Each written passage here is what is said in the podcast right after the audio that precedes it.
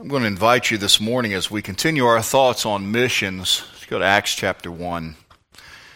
Oh, there's so many of us in here could quote this verse.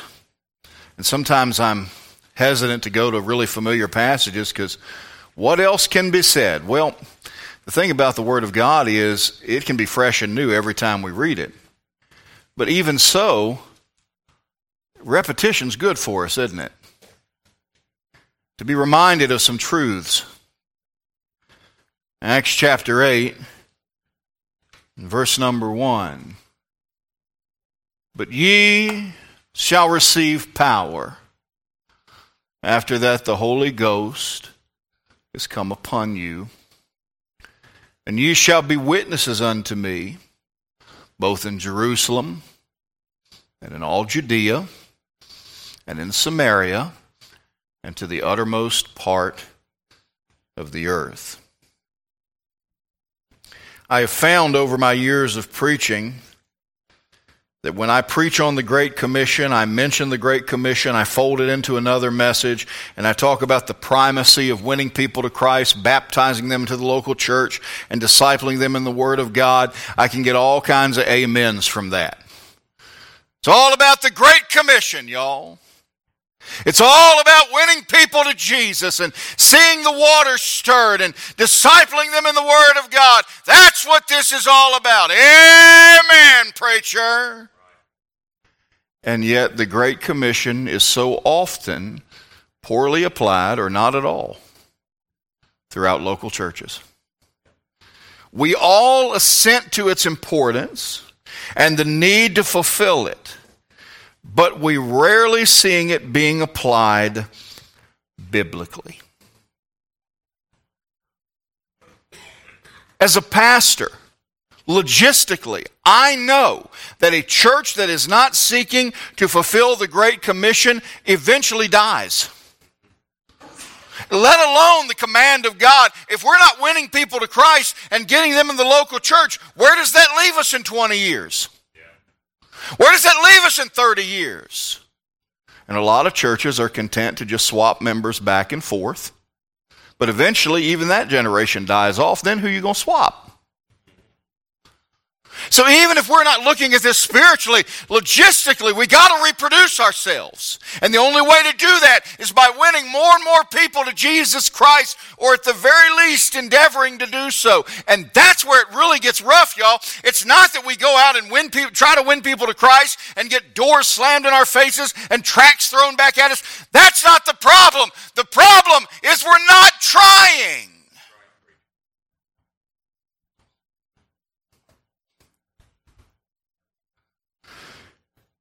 You see, whether we like it or not, there are some obstacles to the Great Commission. Some obstacles to the Great Commission. Father, I desperately need your help to preach this in the way that you want it preached. So, Lord, would you take control and bless your word as you always do? Move me out of the way in whatever way you need to. And may Jesus be lifted up and the Great Commission be central to our thinking this morning. Change us, move us, help us, we pray. In Jesus' name, amen. We all agree the Great Commission's a big deal. We all agree we ought to be doing it. So, what's the problem? What's the hangup? What's the obstacle? I'd like to offer you three. Here's the first one untapped power. Jesus is speaking, and this is the last thing he said before he went to heaven. This is the fifth iteration of the Great Commission. And he says, All, but ye shall receive power after that the Holy Ghost is come upon you. There's two main words for power in the New Testament the first is exousia, which means authority. You see that in Matthew 28. All power is given unto me in heaven and in earth. He's talking about authority. All authority is given to me. That's not what he's using here in Acts 1 8. He says, But ye shall receive power. He's not saying ye shall receive authority. I have no authority. I've told you many times, I'm not your shepherd. But you're our pastor, you're our shepherd. We're sheep, aren't we? You are indeed. And I'm not your shepherd. The only reason we say that is because the word pastor, poimen, comes from the idea of a shepherd. But by definition, I'm not a shepherd. I'm a sheepdog. We all have the same shepherd the good, great, and chief shepherd, Jesus Christ. I'm but a sheepdog. The reality of it is, sheepdogs come and go. It's the shepherd that matters. And a shepherd endues that sheepdog with no authority whatsoever. Those sheep don't see that sheepdog, sheepdog as having any authority. Simply put, I can't make you do anything. Now, I can bluster and bloviate and yell and scream and kick and fuss and turn the pulpit over, but that, that's not going to make anything happen. It's going to make me look like an idiot. A sheepdog takes the commands of the shepherd and relays them to the sheep. Now, sometimes it's a nudge, sometimes it's a nip at the heels, sometimes it's a bark, sometimes it could be anything. Hey, by the way, though, before you think the sheepdog's too mean, who do you think goes after the wolves? Those sheep don't like that sheepdog till a wolf shows up, and then the sheepdog's their biggest, their greatest friend. The sheepdog, the sheep don't want to hear what the sheepdog is saying when everything's going well, but let a wolf show up. And then all of a sudden they listen. I'm not saying that from a position of I'm mad. I'm not. As far as I know, we're in good shape. I'm just saying, sheepdogs, it's not about their authority, it's about the shepherd issuing commands. And fundamentally, what the sheep need to learn is that sheepdog is answering to the shepherd, and if they don't do what the sheepdog says they need to do, it's not the sheepdog that's their problem, it's the shepherd. See? Y'all understand where we're going with this? So when he says, You shall receive power, he's not talking about authority, he's talking about something to be used in the matter of our performance. Instead of exousia, it's dunamis, from where we get our English word dynamite or dynamic. It's explosive, transformational power. And we preachers love to make much of that. Ye shall receive power, explosive power, transformational power, power that makes a difference, power that changes things. We ought to have power. And we stop there. Here's the thing, folks.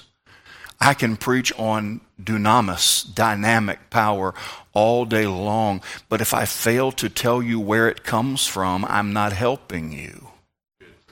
And here's where it comes from. But ye shall receive power. After that, the Holy Ghost is come upon you. So when Jesus makes this statement in Acts chapter 1, verse 8, they don't have the power. They don't get it right then.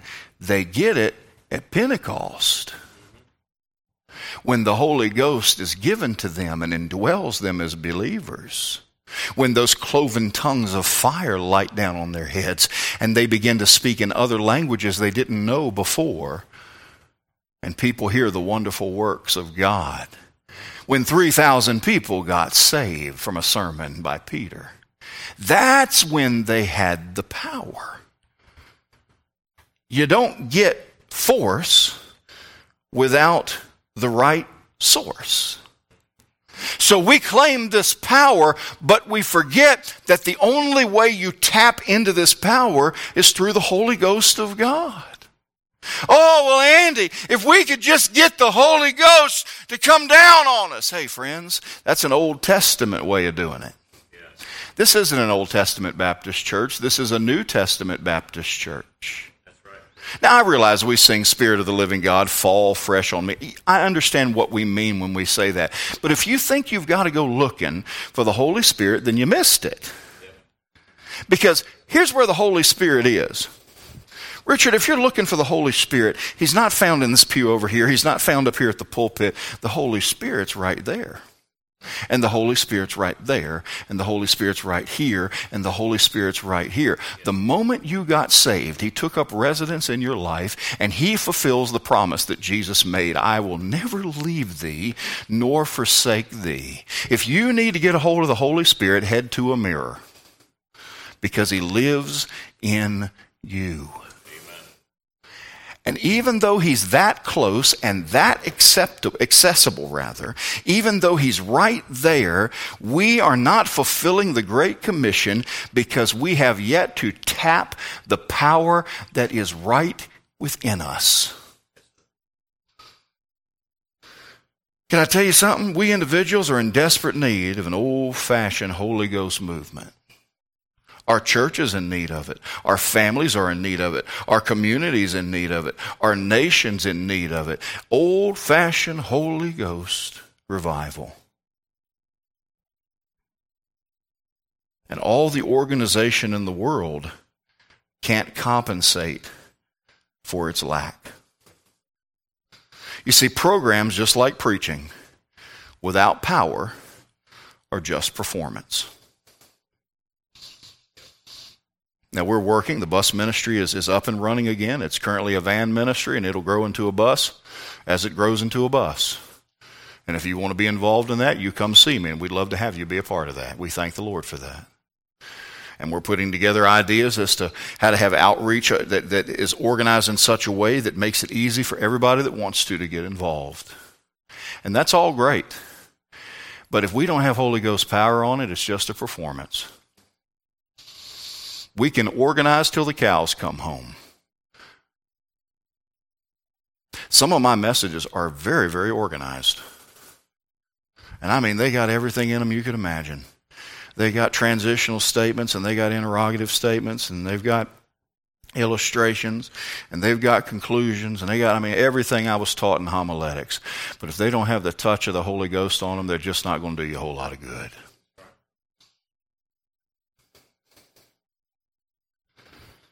Untapped power. You say, well, I've never really thought of the Holy Ghost being real involved in evangelism. John 3, verse 5. Jesus answered, Verily, verily, I say unto thee, except a man be born of water and of what? Spirit. You better hope the Holy Spirit's involved in your evangelism. Because if he's not, it's not evangelism. Hey, I got somebody out there and they agreed to come to church. That's great, but that's not evangelism. I'm all for people coming to church. And you won't believe it. I got somebody to sign up to be a Republican. That ain't evangelism. Sign them up to be any political party isn't evangelism. I got somebody to agree with me that, that this is wicked. Fantastic. That's not evangelism. Evangelism is the gospel of Jesus Christ and the eternal, eternal transaction of salvation. That's evangelism. Doing the work of an evangelist is all about the gospel, not about turning somebody's leaf over. It's not about getting them a new way of thinking or a new life to, to no, it's about telling people that of the death, burial, and resurrection of Jesus Christ.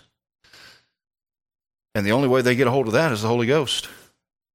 John 15, verse 26, but when the Comforter is come, whom I will send unto you from the Father, even the Spirit of truth, which proceedeth from the Father, he shall testify of me, and ye also shall bear witness, because ye have been with me from the beginning. So when Brother Johnny comes up on somebody that's not saved and he's giving him the gospel, that's great. But what you need is you need Holy Ghost power, because it's the Holy Ghost is the one that starts drawing them to Jesus. He's the one that starts wooing people. And I don't care how slick a salesman you might be in your gospel presentation, if the Holy Ghost isn't at work, that person's not going going to get saved. So before we go out to win somebody to Christ, we better have some Holy Ghost power going on in our lives because nobody's getting saved without Him. Amen. And sometimes the Great Commission is behind the obstacle of untapped power. Number two, another obstacle unfollowed progression. Now, what do I mean by that? Life is full of progressions, isn't it? Um, for instance, before I could complete sixth grade, I had to finish kindergarten through fifth grade. That was a progression.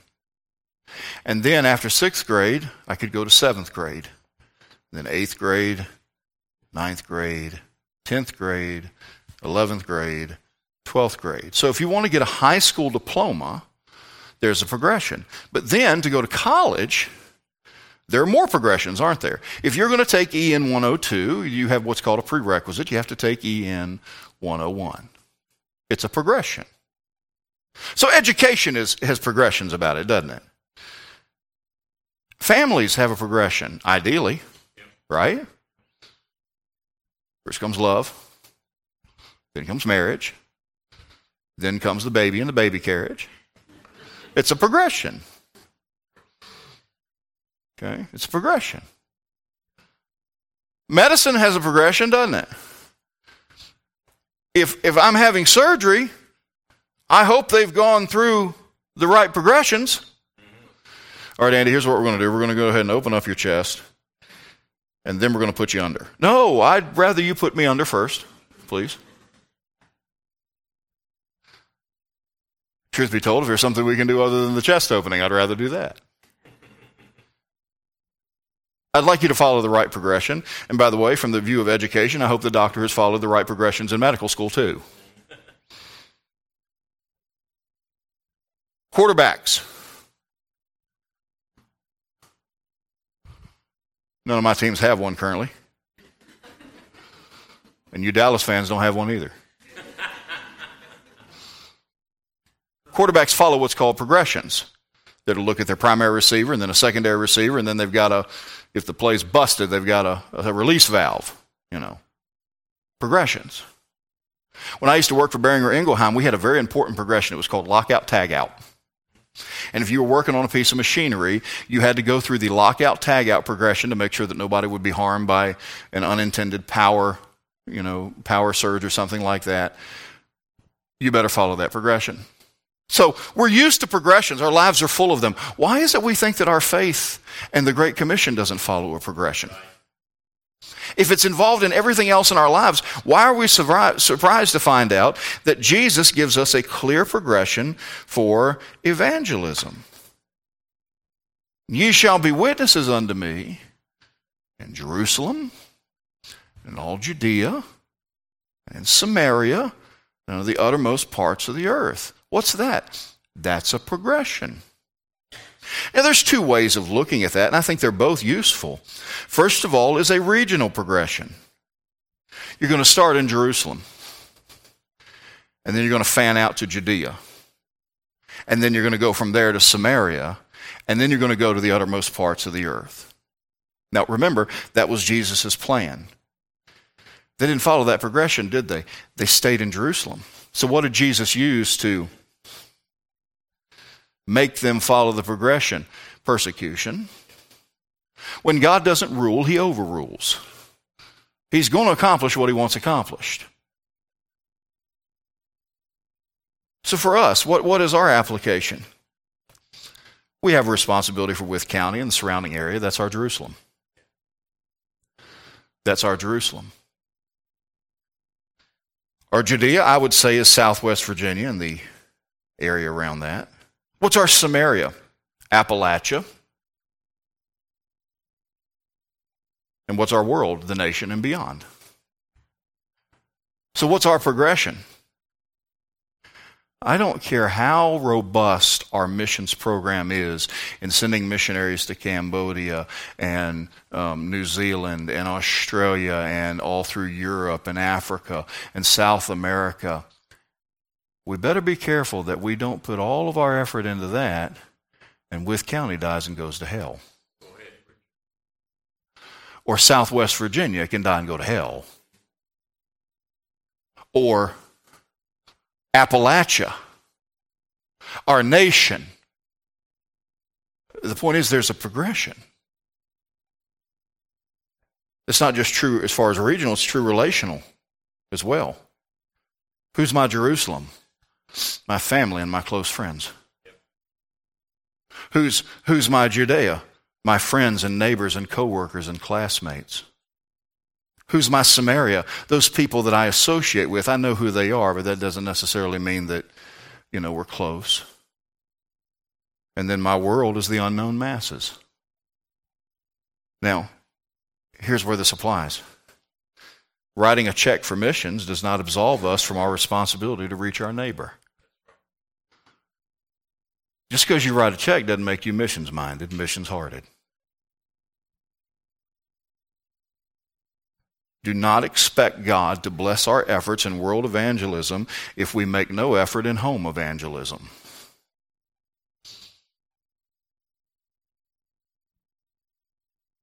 There's a list a mile long of preachers that preached great missions conferences, and their kids died and went to hell. My number one responsibility as far as evangelism is to make sure my kids are going to heaven. And if they don't go to heaven, then they're drug into hell over my dead body. Because I did everything I could. We think about great names like Billy Sunday. Billy Sunday, how many thousands and millions of people were saved under his ministry, but his kids languished.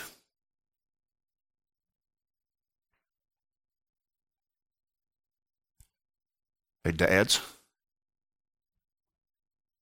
don't you think you've done something because you volunteered to take a missionary to the airport when you don't sit down with your kids and tell them how much Jesus loves them? Right. We're responsible. We're just as responsible for our neighbors and our coworkers and our family and our friends. That's all part of it, and we better learn to follow the progression. By the way, the opposite can be applied too. Don't pray and beg God to save those close to you if you take no care for those that are out there either. We're either concerned about souls or we're not. It's quiet in here. It's quiet as it was last week, and I'm not nearly as mean.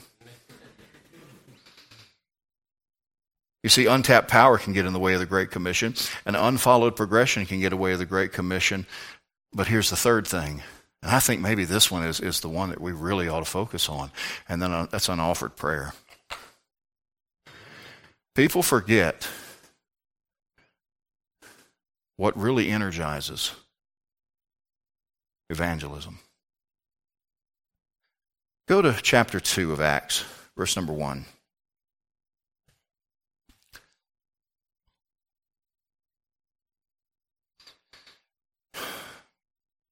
And when the day of Pentecost was fully come, they were all with one accord in one place. And suddenly there came a sound from heaven as of a rushing mighty wind, and it filled all the house where they were sitting. And there appeared unto them cloven tongues like as of fire, and it sat upon each of them. And they were all filled with who? With who? The Holy Ghost. Began to speak with other tongues. Let me, let me say something there. And I'm not at all trying to be unkind here. Some of the godliest people that I've ever known in life have been people that embrace different forms of charismatic theology as it relates to tongues and sign gifts. There are people in the Church of God and people in other charismatic churches that love the Lord Jesus, and I'm not at all questioning that. But I don't believe the Bible teaches that sign gifts are in place for today. I believe when the Bible was completed that, that that secured our credibility as ministers of the gospel and that sign gifts went out. Okay? And when you study this out, you find out that these tongues with which they're speaking are not heavenly utterances, they are legitimate languages and dialects understood by the people that were gathered at Jerusalem. The miracle of tongues was not in the speaking, it was in the hearing because there were more languages being heard than people to speak them. And by the way, what did they hear? The gospel. Tongues that don't teach you anything really aren't very good, useful for anything, are they? Andy, do you believe in speaking in tongues? I do, if the 15, 16 or so qualifications are being met that are given in the Bible. Problem is, you can't meet them all. So don't come to me speaking in tongues without an interpreter at the very least. It's amazing how interpreters are always missing.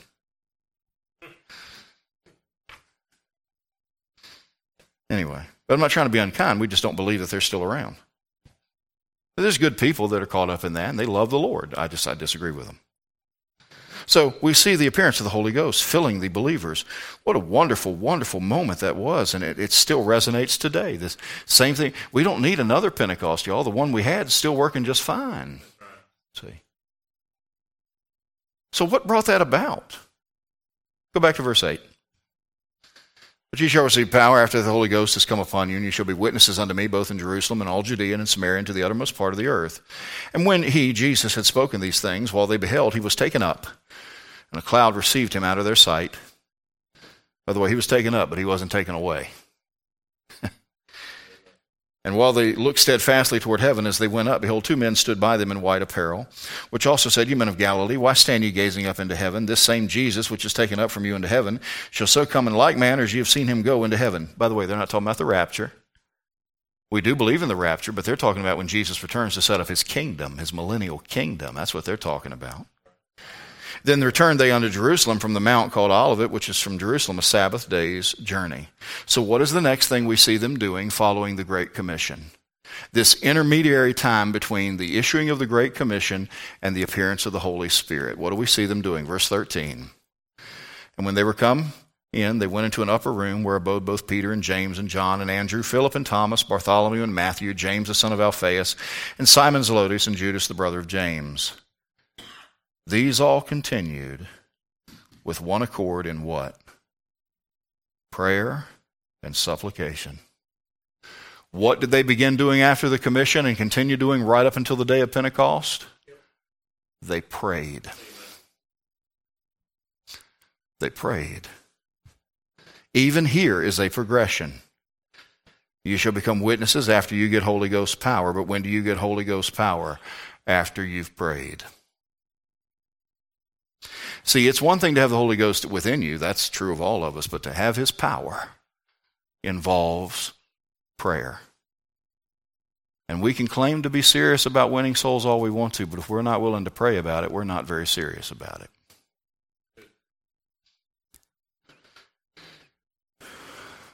What ushered in the Holy Ghost at Pentecost? Prayer. And we can never expect our evangelistic efforts to be blessed without prayer. We all know the Great Commission is needed. We all know it's necessary. We know it's right. And yet we don't see it. We don't see it like we should in our churches. Why? Could be because of untapped power. We've not involved the Holy Ghost. Could be because of unfollowed progression. We've gotten things out of order. Or it could be because of unoffered prayer.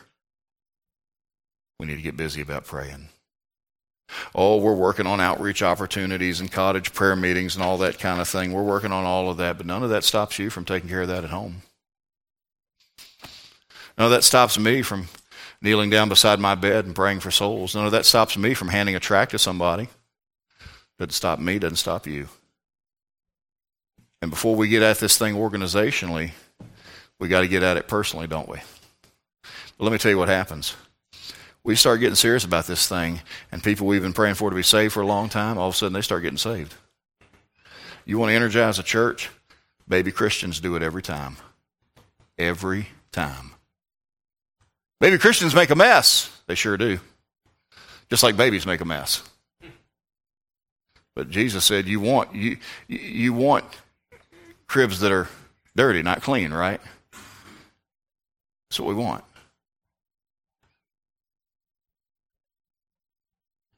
So let's stand. Or so what? Is let's get about praying. Let's get about using his power. Let's follow our progressions. And let's get about the Great Commission.